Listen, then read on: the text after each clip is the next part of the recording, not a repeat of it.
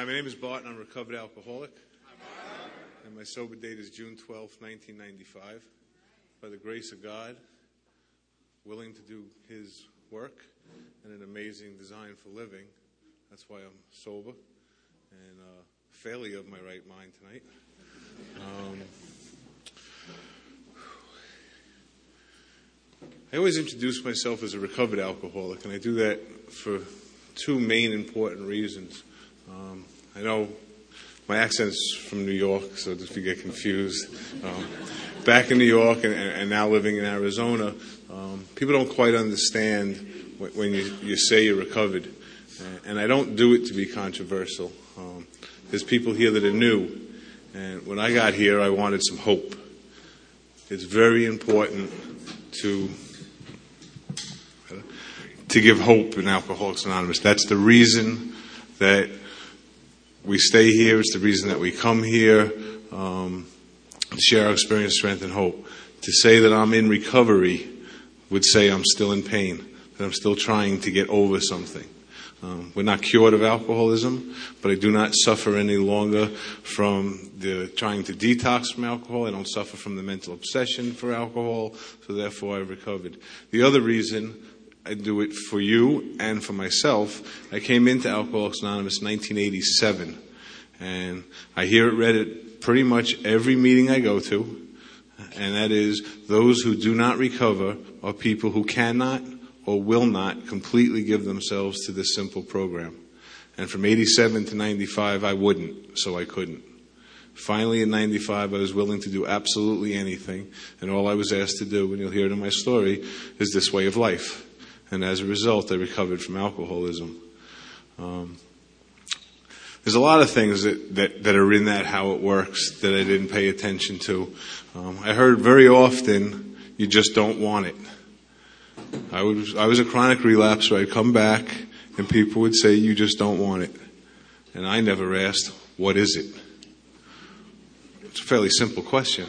If I asked it, it's a very good possibility somebody would have said, having had a spiritual awakening as a result of these steps. We don't drink. Alcoholics Anonymous doesn't offer sobriety. It offers a way of life that gives us a spiritual awakening. And for some strange reason, as a result of that, we just don't pick up a drink. We have that daily reprieve, reprieve based on the way we're living through those 12 steps, 12 traditions, and 12 concepts. I don't question why. I just know that I stopped trying to not drink and live this way, and I don't drink. There's also, we read at it, half measures avail us nothing. And I wouldn't even do a quarter. And I would wonder why I couldn't stay sober.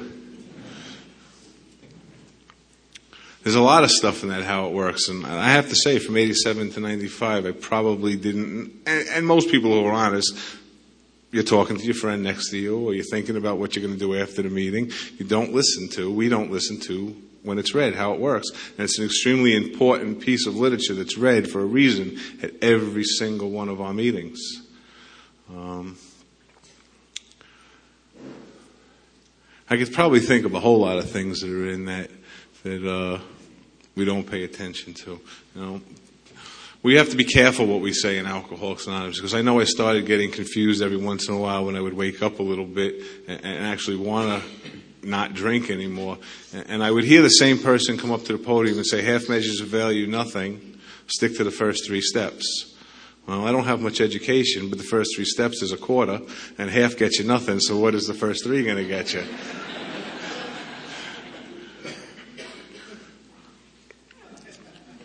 I'll tell you a little bit about myself. Uh, my personality is to be extremely shy.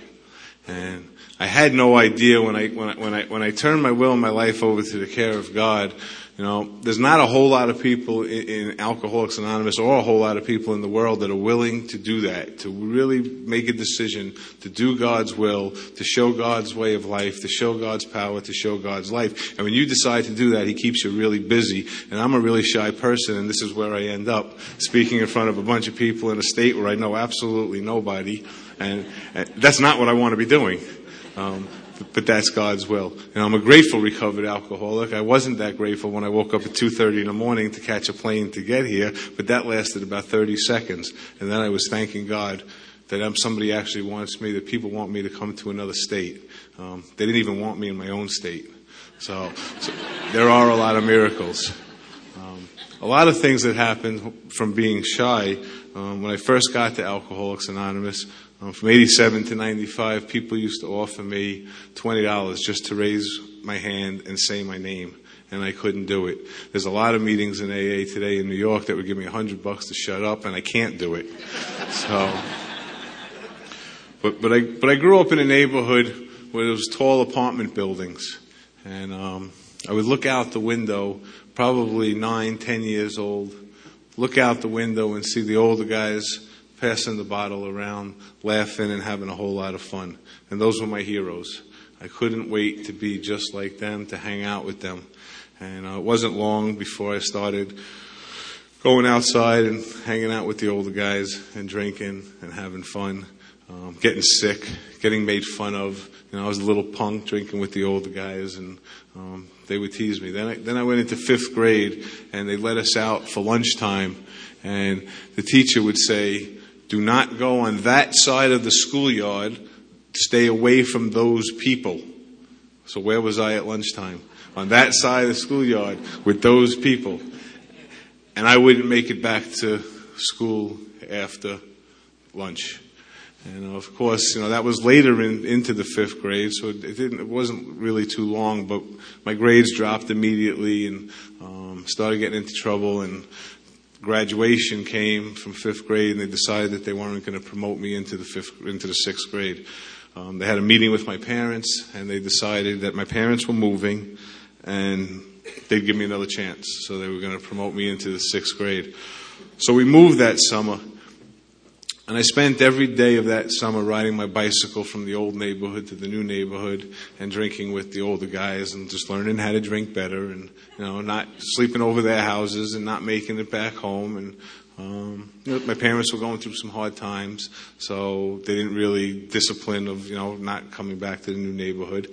Um, but the summer passed and the first day of school came, and I was scared to death. You know, I spent no time that summer meeting any of the, the kids in the neighborhood, in the new neighborhood. So I was going into a school where I knew absolutely nobody.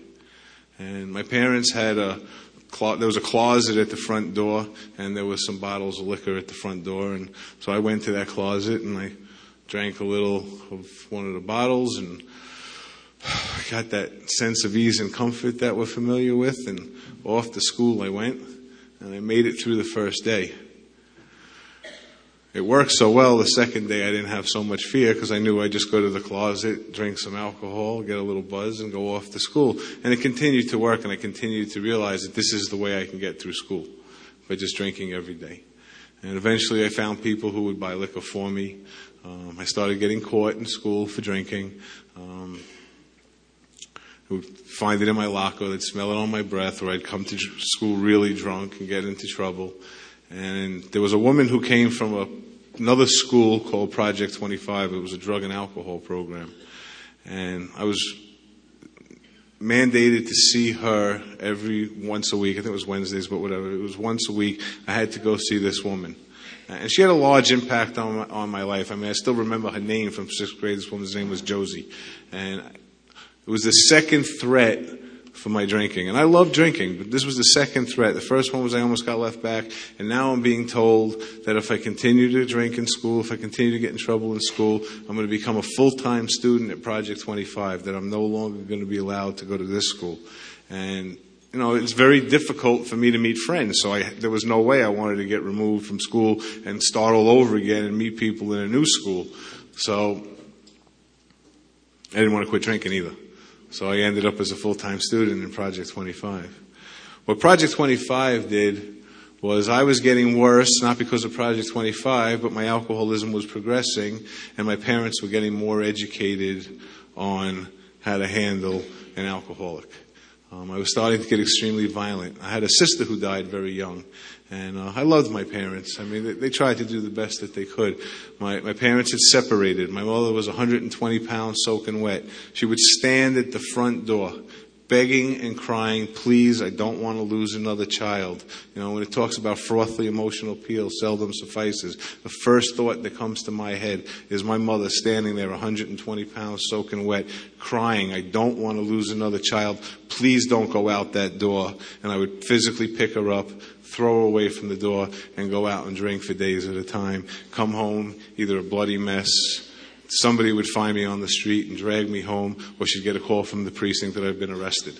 So it's not what I wanted to do to my parents. Um, I hated my parents. I hated my parents for, you know, at this point as it's progressing, because Project 25, what it did was it educated them to not put up with my stuff. That if I got arrested, let me go off to Spofford, let me go off to this, you know, wherever they're going to lock me up. And uh, they locked me up in some horrible places, and you know, it was my parents' fault because my my mother would say, you know, I don't want to, but lock him up. He's an animal. I can't handle him. Because if I did come home and she tried to confront my drinking, then dresses would fall over and chairs would go flying, and I don't have a problem. Back off of me. Leave me alone. You know, and, and she couldn't handle that. But I hated her for saying lock him, lock him up. And my father would come over and he would say, There's nothing I could do. Your mother has custody. So that was his out. Um, so I started to become a, a real um, part of the system, what they call a PINS petition, person in need of supervision. And, and, and judges were starting to tell me where I was going to live rather than the nice home that my parents provided. And um, I, I remember I would, I would go into shelters in Brooklyn, New York, and they, they, I would sneak out and drink night train with the bums on the corner and then climb back into the windows of the shelter. And they'd catch me and they'd try to put me on clothes restrictions where they'd take my clothes away and I would run out the door and I'd call my father and say, don't worry, I'm going to show up in court, but I'm not staying in that place with those people, you know, in, in pajamas or whatever. Um, I went to any length to drink. I loved what alcohol did to me. Um, it was in and out of institutions, one after the other, just because of my drinking. Every institution that I went to told me, Bart, if you just didn't drink, you'd be okay. And that was the last thing I heard out of any of the therapists or counselors' mouths from the time that my parents were sending me to therapy to the times I was being locked up and given therapy. Because I knew that it was once I picked up a drink that I felt okay. It had nothing to do with if I didn't drink, I'd be okay. They, what they had to tell me had absolutely no depth and weight. I shut down immediately. They have no idea what they're talking about. 19, sometime in 1977, 1978, I was sent upstate to Hawthorne, New York, and this was going to be for 18 months. And while I was there, I started to reflect that I have had absolutely no childhood, that all of my childhood has been so far locked up in institutions. Um, I'm missing all the things that my friends are doing. I'm missing my birthdays. I'm missing the holidays. And I started to get really depressed about where my life has gone. So I made myself a promise that when I got out of this place after 18 months, I'm not going to drink the way I was drinking. So in my head, I began to know that alcohol may be a problem and I need not to drink the way I was drinking. So I came home from uh, Hawthorne and the first day of school started, high school, where I was brought into the dean's office, day number one. And the dean took out my records and he started looking at them and he said, You know, but we don't want your trouble in this school. We, we, we have your records. We're going to be watching you. And if you get any trouble in this school, you're out. Fair enough. I'm not going to be a saint. So I got up and I said, Good to see you. And I walked out. And I went home and I explained to my mother what had happened. And I said, I really don't want to go to school anymore. What do you think? I call my father and ask him if I can come work for him. He was a fairly successful businessman. She said, call your father, see what he says. So, so I called my father up and, and I explained the story to him. And I said, you know, I really, really want to come work for you. I gave him the whole sad story that I have had had no education since fifth grade. I'm not going to do well in school anyway. You know, they're not giving me half a chance. So he he said he would talk to his partner, and you know, he got back to me and he said, "You got it." It was a cold October morning, week the week of my birthday, and I woke up that morning feeling like I had arrived. I mean, like I'm going to be a working man. I'm changing my life around.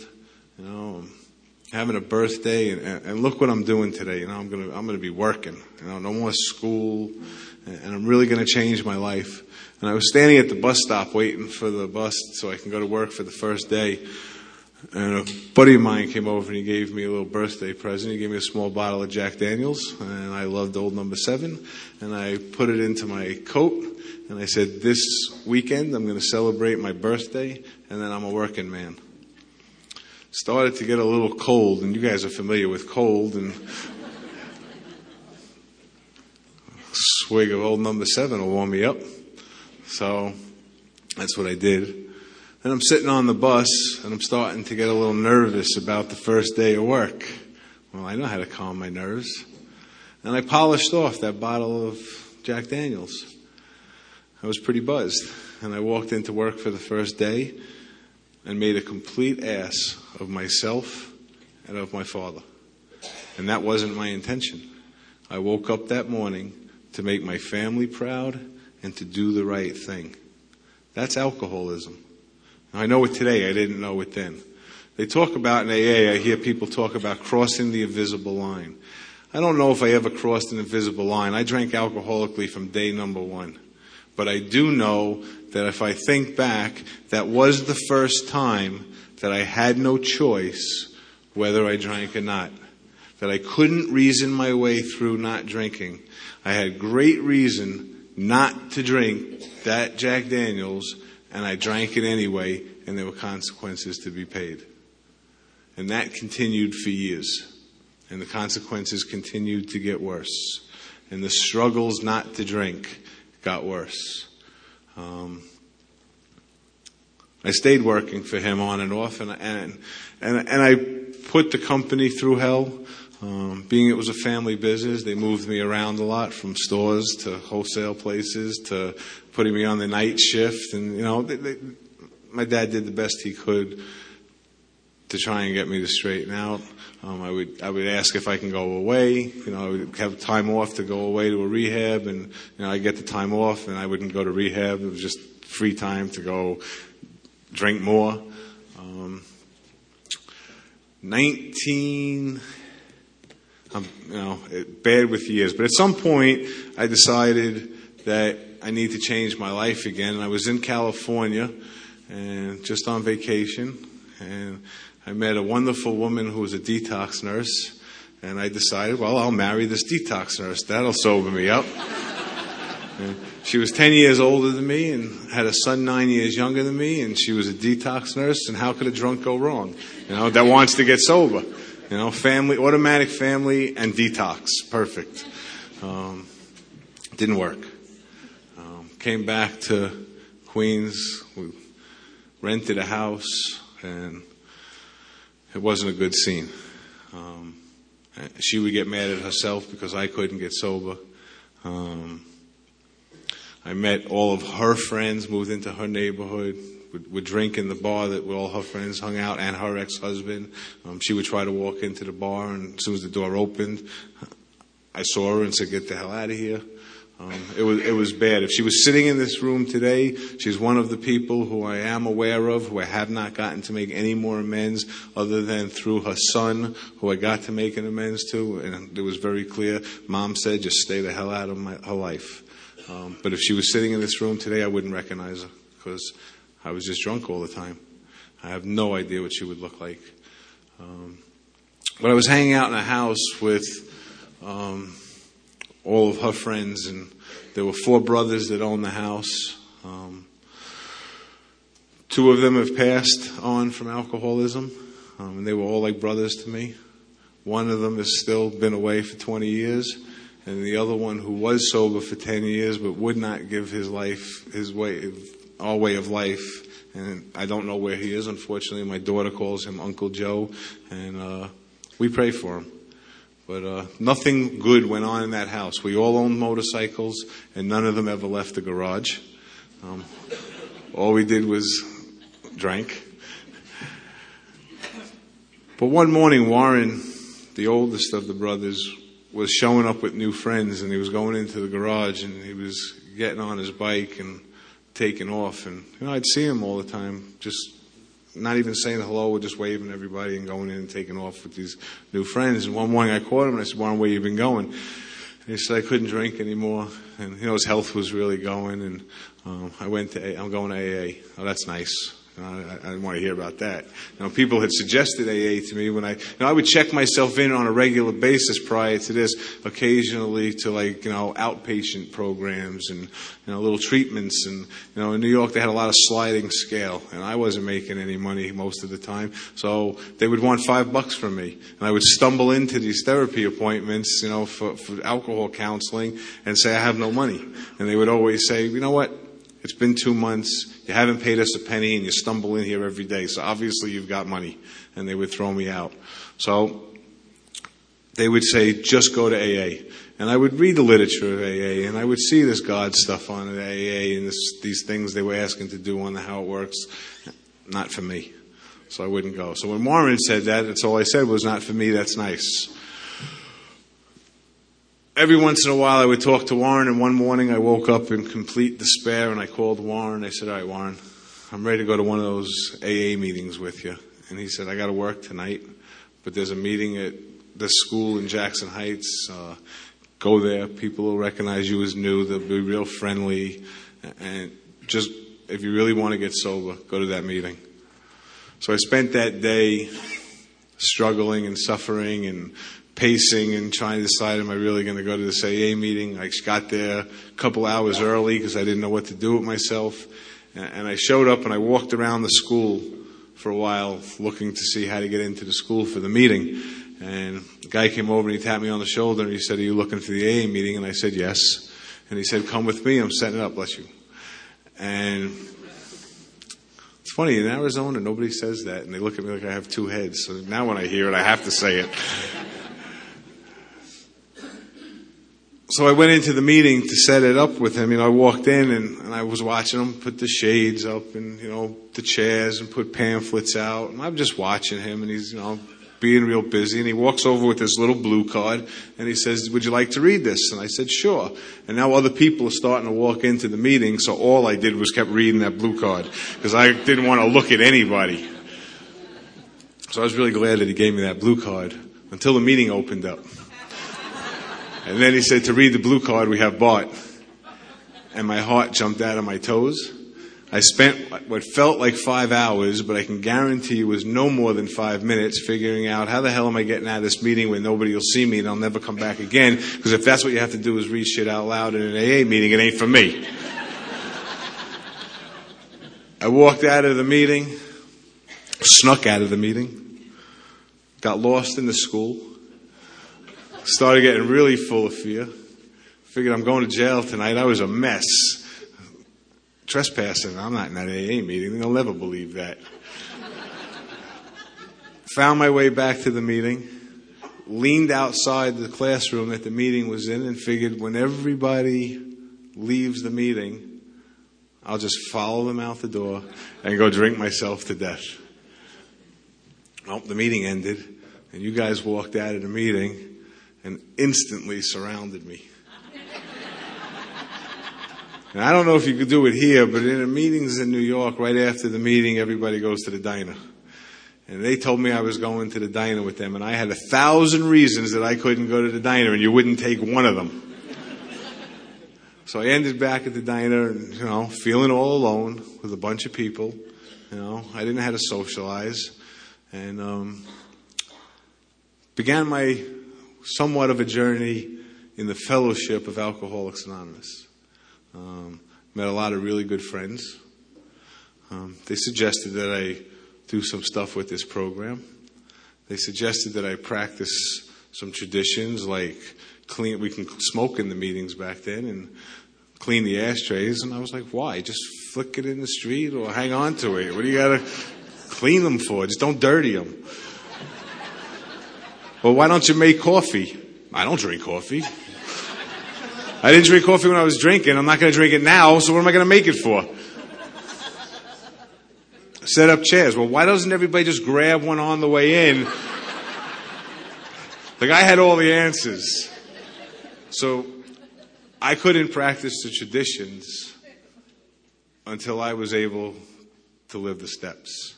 because my thinking was extremely warped. You know? Then I started to really get sick and tired of hearing your problems. So I would just hang outside the meetings. And I would grab, hey, why don't you hang out in the meeting? This bullshit. And I'd find, always find somebody to hang outside me. I had to get there on time, but I wasn't going downstairs to the meeting. People started to say, well, why don't you, why don't you come into some of the meetings? My problems are none of their business, and I really could care less about theirs. So I stopped going into the meetings. That was the attitude I had. And I can't imagine why I kept sneaking and drinking and, and I couldn't really stay sober and, and I couldn't get along with people and like life was just horrible. But in the midst of, of, of having some of this dry time, I met a woman who was my barmaid when I was drinking. But now we got into a relationship because I wasn't drinking, because her sister, who was in AA, told her it would be a good idea. And uh, we ended up getting married. Got some decent jobs, some really decent jobs, just not drinking. Um, was buying some nice cars. Bought a house. My wife and my daughter went to Florida. and I was miserable. I mean, all these great things are happening in my life, and I was absolutely miserable. And they went to Florida and they came home. And when they walked in the door, I had this brainstorm that I don't want to be married anymore. And I looked at her and I said, I'm leaving. She said, What? I said, I'm leaving. And now remember, we're renting a, an apartment and just signed the papers. We bought a house. Well, what about the house we bought? Well, you and Ricky go live in it, and, but I'm out of here. So I went on a little dry drunk, and then, I, of course, eventually I went on a mad tear again. Um, anything that was good, I just pushed out of my life. I didn't know how to handle it, so I could drink again. So that's what I did. Um, the end of '94, sometime I went on that mad. I went on a mad tear, and um, I was in a neighborhood one night that I absolutely had no business being in. And I was fighting with some people that I had no business fighting with, and I was lucky they didn't cut me up and put me in a dumpster. And in that rage of anger that them not doing what I wanted them to do, I ended up back in a meeting with you guys. And today I know how I got there, but that night I was in a complete fog. How did I get back into this AA meeting? And it was probably the only AA meeting in Queens, New York that I didn't know anybody. And that's where I ended up. And it was called the Utopia Young People's Group. And there was a bunch of young people in that meeting that were loving life. And Friday nights, they were going out to the city and they were going to clubs and listening to music. And during the years prior to that, when I wasn't drinking, I couldn't, I love music. I mean, I, I love music. Um, I've been restored to sanity. You won't see me to dance tonight because I know I can't dance. But, but I love to listen to music. You know, my foot taps and, and that means I'm having a grand old time. But that's, that's the most you're getting out of me. And it's not because of any reason other than I know I can't dance. So anyway, we, we, they would go to these clubs and I would get real uncomfortable because I couldn't be around alcohol and not want to drink. And I wasn't understanding how they were doing it. And of course, my alcoholic mind told me, well, they're just not alcoholic like I am.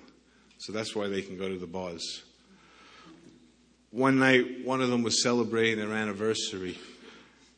And his sponsor was speaking for him. And his sponsor was absolutely hysterical. His sponsor stood at the podium and he would lay on the floor and start stretching his hand up like to animate dialing 911 when he was like in blackouts and just like really had me hysterical. I thought this was the greatest guy in the world. And then he started talking about being recovered, being happy, joyous, and free, going where any other human can go without danger. Um, not seeing alcohol, just just all these things that were in my perception absolute lies. And I turned around to Audie and I said, Audie, that's your sponsor that's speaking for you tonight, right? And he said, Yeah. I said, I think tonight you should find a new one And he said, Why? And I said, Because I'm going to kill him.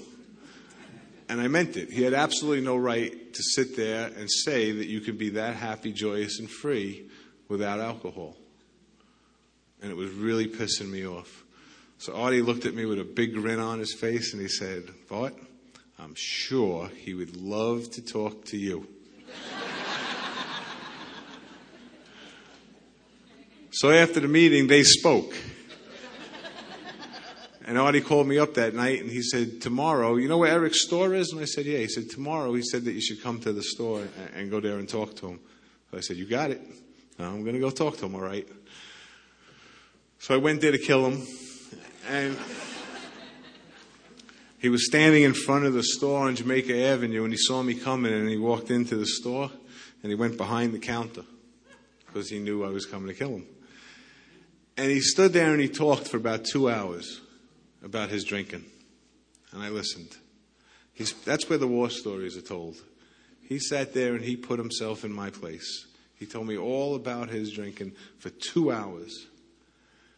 And after about two hours of me going, yeah, I've done that, and, you know, my ego telling him some of the shit I did. And at some point, for some reason, I said to him, you know, I came here to kill you because last night you were bullshitting us. Tell me more about that. What do I have to do to live the way you say you're living? And he went, man, I'm glad you finally asked. He was getting tired of telling all these war stories. But that's what we do. The desire has to come from us. So he finally asked, I finally asked, and he said, all you have to do is follow the first 164 pages of our big book, our basic text, and you can recover. And I looked at him in, in despair and I said, Eric, I have never read one book in my entire life. I heard that that book is really boring and difficult to read, so I'm not starting with that one. Thanks anyway. And I started to leave. And he ran around from behind the counter because he knew he had me now. And he grabbed me at the shoulder and he said, Not so fast. I'll tell you what. We'll read that book together. We'll talk about it. Anything you identify to that's in that book, why don't you let me know about it? The only stupid question is the one that you don't ask. At some point in the book, we're going to get to a way of life that you have absolutely no idea about, you're not going to identify to, but ask questions and be willing to practice it for the rest of your life. Fair enough. What do I got to lose? He opened up the book and he talked about the first page being the first promise of how it's a story of how hundred men have recovered. And that gave me a little more hope. Started to explain the doctor's opinion. People always told me, just don't pick up the first drink and you won't get drunk. I don't have much education, but I know you can't skip right to the second. Thanks. You know, that's just like this trick you're giving us. I started to understand what it really meant in the doctor's opinion. Extremely useful information because it made sense through all of my drinking how many times I promised myself or family members or girlfriends or wives that I'm not going to drink excessively. I'm just going to drink a little bit. And it didn't work. It made sense. And I had a lot of hope. We continued to read that book. We started to read There is a Solution. We started to read more about alcoholism. And there I lost all hope. It explained the alcoholic mind. It explained the inability to reason. While, why, from the first day of work, all through my life, from that point on, I always had a lot of good reasons and a lot of things to lose if I picked up a drink, and I did it anyway. I woke up thousands and thousands of mornings and said, I am not going to drink today no matter what. If you hooked me up to a lie detector test, I absolutely meant it. I am not going to drink today no matter what. And I got drunk. And more about alcoholism explains that that is the alcoholic mind. And I have that. that I can't play back the old tapes. My tape lies to me or it's all muffled. I can't hear it correctly. It tells me it won't be that bad this time. Or more insanely, based on what happens to me when I drink, I don't care what's going to happen when I drink. Either one of those thoughts are complete insanity. And when it comes to alcohol, that's the best I can do even today. Today, I cannot choose whether I drink or not. I cannot fool myself and say, you know what, I'm just not going to drink from now on because I choose not to. June 12th, I'll have 15 years, and I know I still can't just choose not to drink. That I have to do something, and as a result of that, I just won't drink. I don't know why. I don't care why. I drank because I liked the results produced by it. I live this way because I like the results produced by it. I just don't drink. Who wants anything more than that? We got to that second step, and I had a problem with it. I had a problem with if I couldn't see it, if I couldn't smell it, if I couldn't taste it, if I couldn't feel it, if I couldn't experience it with any of our senses, it wasn't so. And you've gotten my personality by now. I argue with everything. So I was winning that one hand over fist. There is no God. But he started to show me how Artie had recovered, and I knew Artie pretty well, and he started to show me how he recovered, and he said it's just because we came to believe in a power greater than ourselves. Slowly, we just came to believe in it. Fair enough. I believe you believe. Are you willing to turn your will and your life over to the care of that God? What God? The one that you might believe in. All right. If it works, are you willing to spend the rest of your life bearing witness for that God?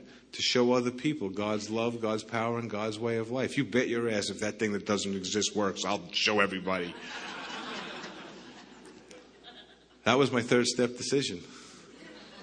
Says the wording's quite optional. That's where I started. God as I believe, God as I understand Him, and I don't. But if this imaginary thing works, I'll show the world. He asked me what I thought love might be. I mean, what I thought God might be, and I said love. He said, Well, you love your wife and your daughter and you left them. You're letting some girl in AA 13 step you and you're living with this little Brazilian girl. That, and you say you love them all. Let's leave love alone.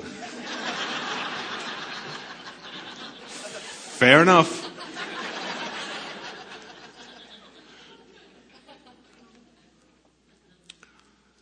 We made that decision, and he made it. He reaffirmed his third step decision with me, and he handed me a pen and paper, and he said, "Write everybody down that pisses you off. Anybody that you don't like. Any places you don't like. Any principles. What are principles?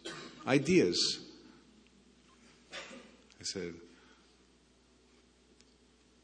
do you think we'll both live that long?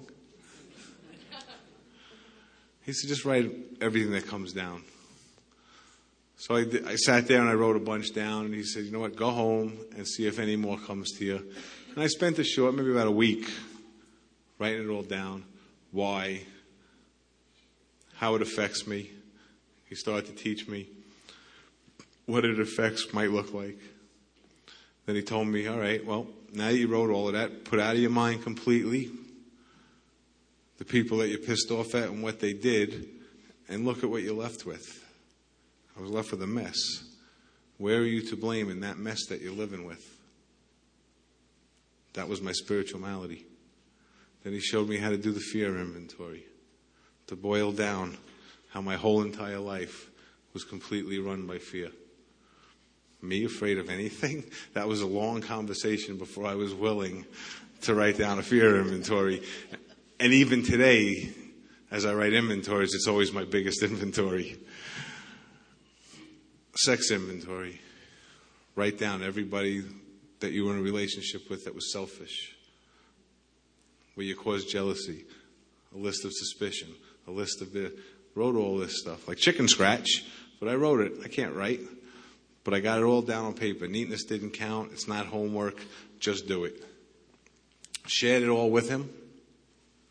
Was absolutely willing to have God remove all of this because I didn't want to drink anymore. There was a lot of things there that were fun, but I understood that they were causing me to drink. Nothing at that point was worth that. But how am I going to work on all this? You're not. You're just going to be willing for God to remove what He wants to and keep what He wants to. That was fair enough. I was hoping He was keeping some really cool shit. but I couldn't use it as an excuse, and I still can't today. I am willing for God to remove anything that stands in the way of my usefulness to Him and you. That's important because it's the only way I'm going to stay sober. And that's really important. Made a list of all the people that I had harmed and that I was willing to go make an amends. And again, it wasn't difficult because He gave me a really good first step experience, and that's the most important thing. He loved me enough to not care about my feelings, but care about my life. That remember, when we read the rest of that first step, I had zero hope. And he kept reminding me of that. He kept reminding, he kept putting me back in that really feeling like that small state so that I continue to be willing to go to any length to not drink. So I made that list and I went everywhere to make complete amends. I didn't care what the consequences were going to be. I didn't care if it meant spending the rest of my life in prison instead of drinking and beating my wife and daughter to death or whatever I might do in a drunken rage. It's up to God. And nothing horrible happened all good things happened. I mean, not everybody wanted to see me or talk to me or accept, you know, that I want to change things. And there was a lot of nasty words said. And, but for the most part, a lot of really good experiences happened. Um, there were people that I didn't, wasn't even aware of that God was putting in my life. That first stepson was standing in a line in a bank. I had no idea where I'd ever find them because she made it clear when we got divorced that she didn't want to see me. I didn't know she had gotten remarried, had another kid, um, moved away, but he was standing on line in the bank and I recognized him immediately. God put him in my life. I was able to make that amends. Um, girlfriends that I, I, never thought I would find would just show up in my life. I mean, the, I think one that touched me the most was a girl who was so kind to me. Every time I was locked up, somehow she would come up and visit me, and, and I was always horrible to this girl. And, and I looked at her in complete fear of making this amends because I was so ashamed of what I had done. And she looked me dead in the eye and said two things. The first thing she said was, You may have been the first dirtbag I met, but you weren't the last.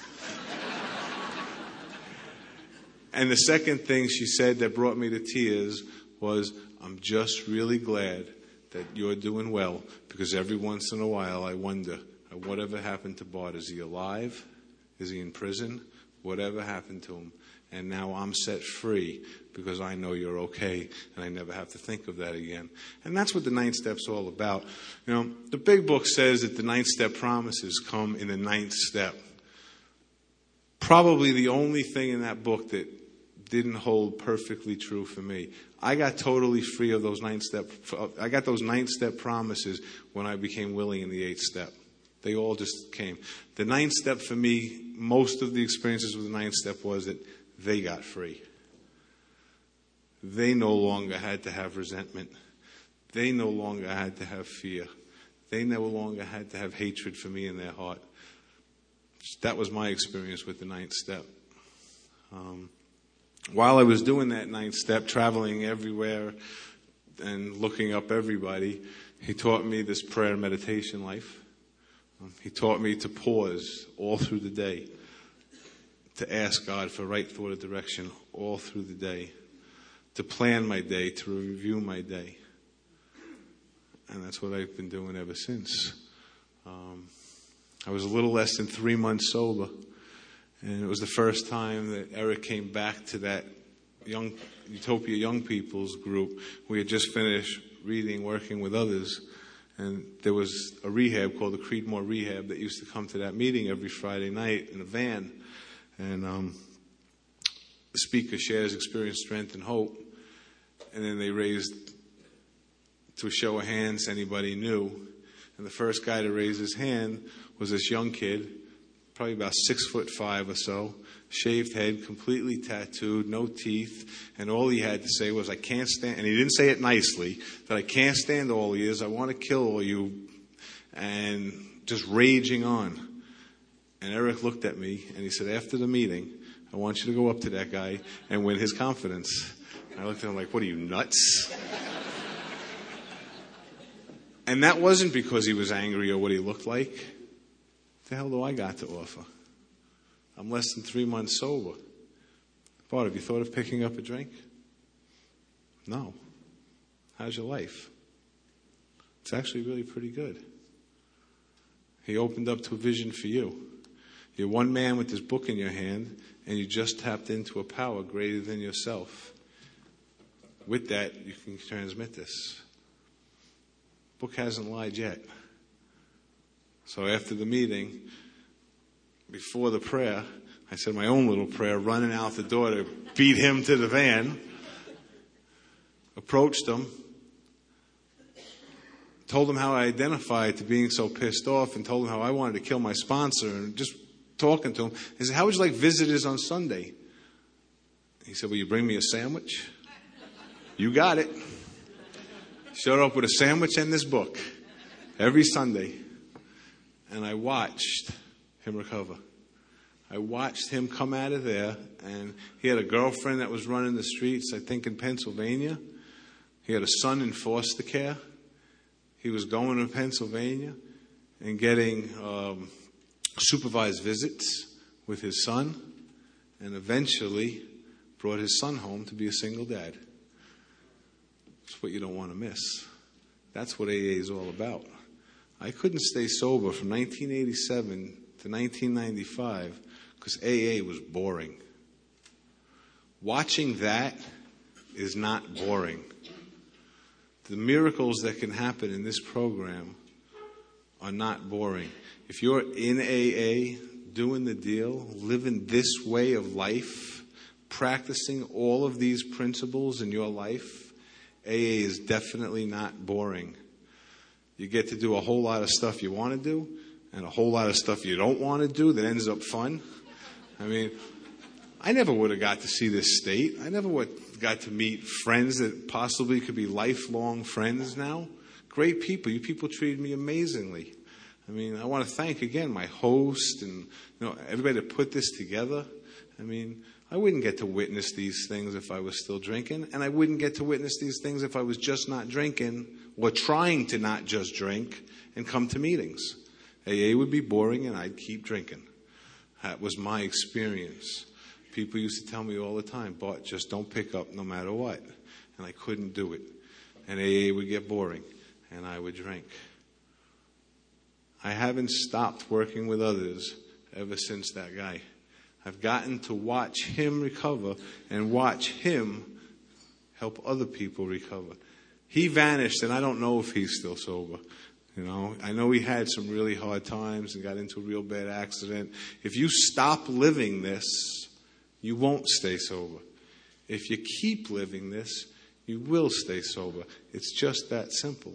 I never, ever, ever want to lose the passion for living this way of life my heroes today are so much different. You know, when I was in that fifth grade and prior to that, I'd look out the window and I'd see those guys passing the bottle. You know, today my heroes are my sponsor Eric, who showed me this way of life, who began to get extremely ill, who was going for kidney dialysis three times a week, who was getting pieces of his foot amputated from diabetes, and he was living in a cot from a beautiful home to living in a cot in Freeport, New York at somebody else's house, but he was still reading that book to newcomers that heard that he had a way of staying sober. And until the day he went into a coma and then finally left us, he carried this message. My friend Don Pritts, who did the same thing, traveled this entire country on a regular basis. Till the day he took his last breath, he was carrying this message in Colorado.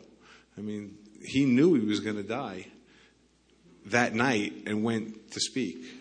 I mean, that's a passion for carrying this message that I hope and pray I never, ever lose. I don't want to settle for the crumbs.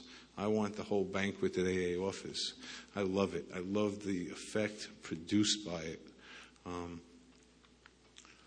Eric, just real quick about Eric, and, and he had a huge ego, and we all have different personalities, and God uses them. You know, I often say, you know, I got here and I was a complete mess with no education, and um, I really just didn't leave God much to work with. But whatever you get here with, He uses it.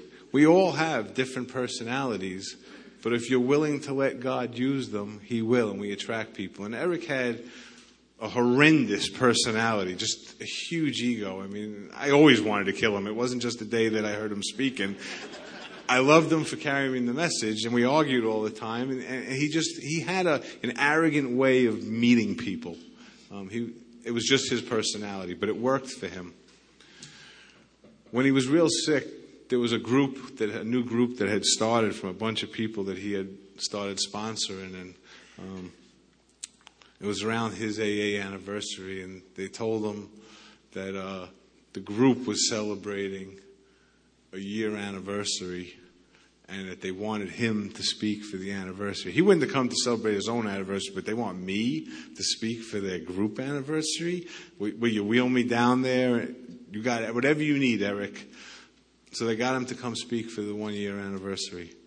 And um, when he got there, he saw a whole lot of people that he knew weren't from that home group, and he was wondering what so many people were doing there, and it was for his anniversary. And, what they started to do was, they, this guy Luis, he said, "Would everybody that's been sponsored by Eric please stand up?"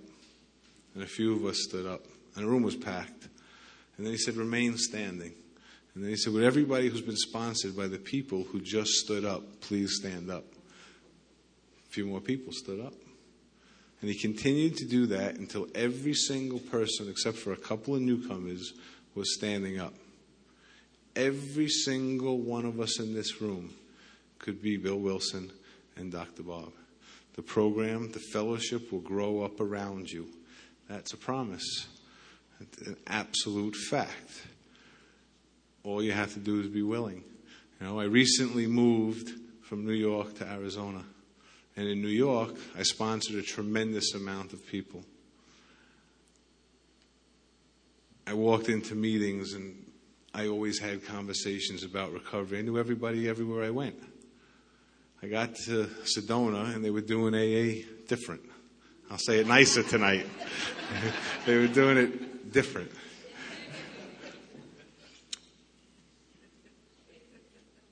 I was suffering. I was starting to get really full of fear because work with other alcoholics is the most important thing. And they didn't seem to be working with other alcoholics. Couldn't even really find any alcoholics to work with. They were all sober. Um, it was a tough move. You know, Sedona was really kicking my butt. The move was kicking my butt. Um, I never really established the relationship that I would probably want to have had with my dad. And before I had moved, he got diagnosed with pancreatic cancer. And um, he never knew, because of his personality, how to be a father. He wasn't an alcoholic. He had what people would call, and I get offended, what people would call alcoholic personality. He was just a self centered man, and you don't have to be an alcoholic to be self centered. You don't have to be an alcoholic to be a lot of the things that human beings can be. You know, that's just a human condition, and he suffered from them. I remember, you know, it's important to tell this story. I remember when I when I made the amends to my father. My mom had remarried, and my mom died when she was 57 years old. A week before I, my plan was to go make the amends to her. So, there's really important ones, don't put it off a day. When my mom died, I knew my father was the next on the list, and I had to make direct amends to my mother through my father because who knows my mother better than my father? So that's how I did it. When I was talking about my mother, my mother was remarried to a man who was a horror. I mean, he was a um, mentally abusive man, and I never liked him. But, but I, whatever, I just didn't like him. When my mother died, I showed up to the house and he handed me what my mother had that was my sister's. And he said, This is what's yours, now get out of here. I didn't handle that well. I was new in sobriety and I didn't handle that well and, and I had to go make that amends. And I did. I, you know, I broke things in his house and I was willing to, to fix all of that because we stick to our own side of the street. When I was making the amends with my father, I was discussing my mother and her relationship with her marriage and how horrible that man was. I don't know why the conversation, I do know why the conversation came up. Because my father looked at me and he said, Danny loved your mother with all of his heart. Maybe his heart was only that big.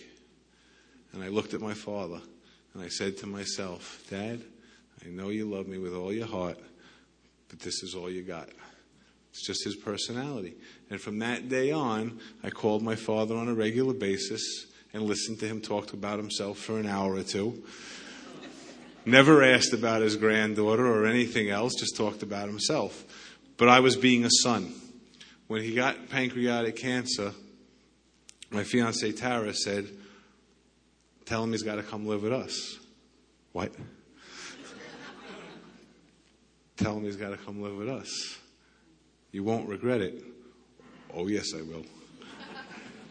The house we were living in, Tara owned for 21 years. When the man got there, he redecorated the entire kitchen. I mean, because she was doing it all wrong. That's just who he was. He came to live with us and he wasn't getting, you know, they gave him three months to live and, and, and he wasn't getting sick, so he decided that he was going to go back home to Florida to his friends. And here was another opportunity to try to get him to find God before he dies. Because he may not know how to be a father, but this program taught me how to be a son and to not only bear witness to alcoholics, but to everybody in our life. So I said to my father, Is it possible that God is giving you some more healthy days so you can get to know your son, your granddaughter, your granddaughter's, your, your, your son's future wife, and Tara's daughter. And he said, Gotta go up and pack. And there he went. And he left. And then he got sick. And he called us up and he said, I'm not feeling good. It's getting close to the end. I'm coming to live with you. Well, we bought a house in Sedona, Arizona. We got to move there. Okay. Drove all the way from New, from Florida to New York with Tara. Got on a plane with me, Tara, with me. My father got on the plane with me, Tara's daughter, and himself. And Tara and her dad drove a car on the plane, probably the worst night of my life, he got totally sick. I mean, really bad. Like, Dad, do you want me to tell the pilot to land? No, no, no. And I didn't know what to do. I mean, here's a man like in excruciating pain in the middle of, up in the air. Next day he went into the hospital and then he came home and I had to give him morphine, you know, around the clock and it lasted a week and he was gone. Things didn't go well in Arizona, and I needed AA. I called my friend Jerry Elkins in, in Kansas. This is what AA does for you. Just tell me and I'll be on a plane. I'll come there with you. I knew that that was a, it touched my heart that Jerry was com- willing to come and help me, but I knew what I really needed was to work with an alcoholic. And that's what I started doing. Went into meditation and knew, God, please, please show me alcoholics to work with. I've got quite a lot of sponsees now. People are goofing on me. Oh, there's Bart's flock. You know, they've never seen it there. Tara and I started a big book study meeting. The fellowship can grow up around you if you just ask God for the help. And you will be guaranteed to stay sober. If you try to just drink and, not, and go to meetings, you're almost guaranteed, if you're an alcoholic of my type, to not stay sober.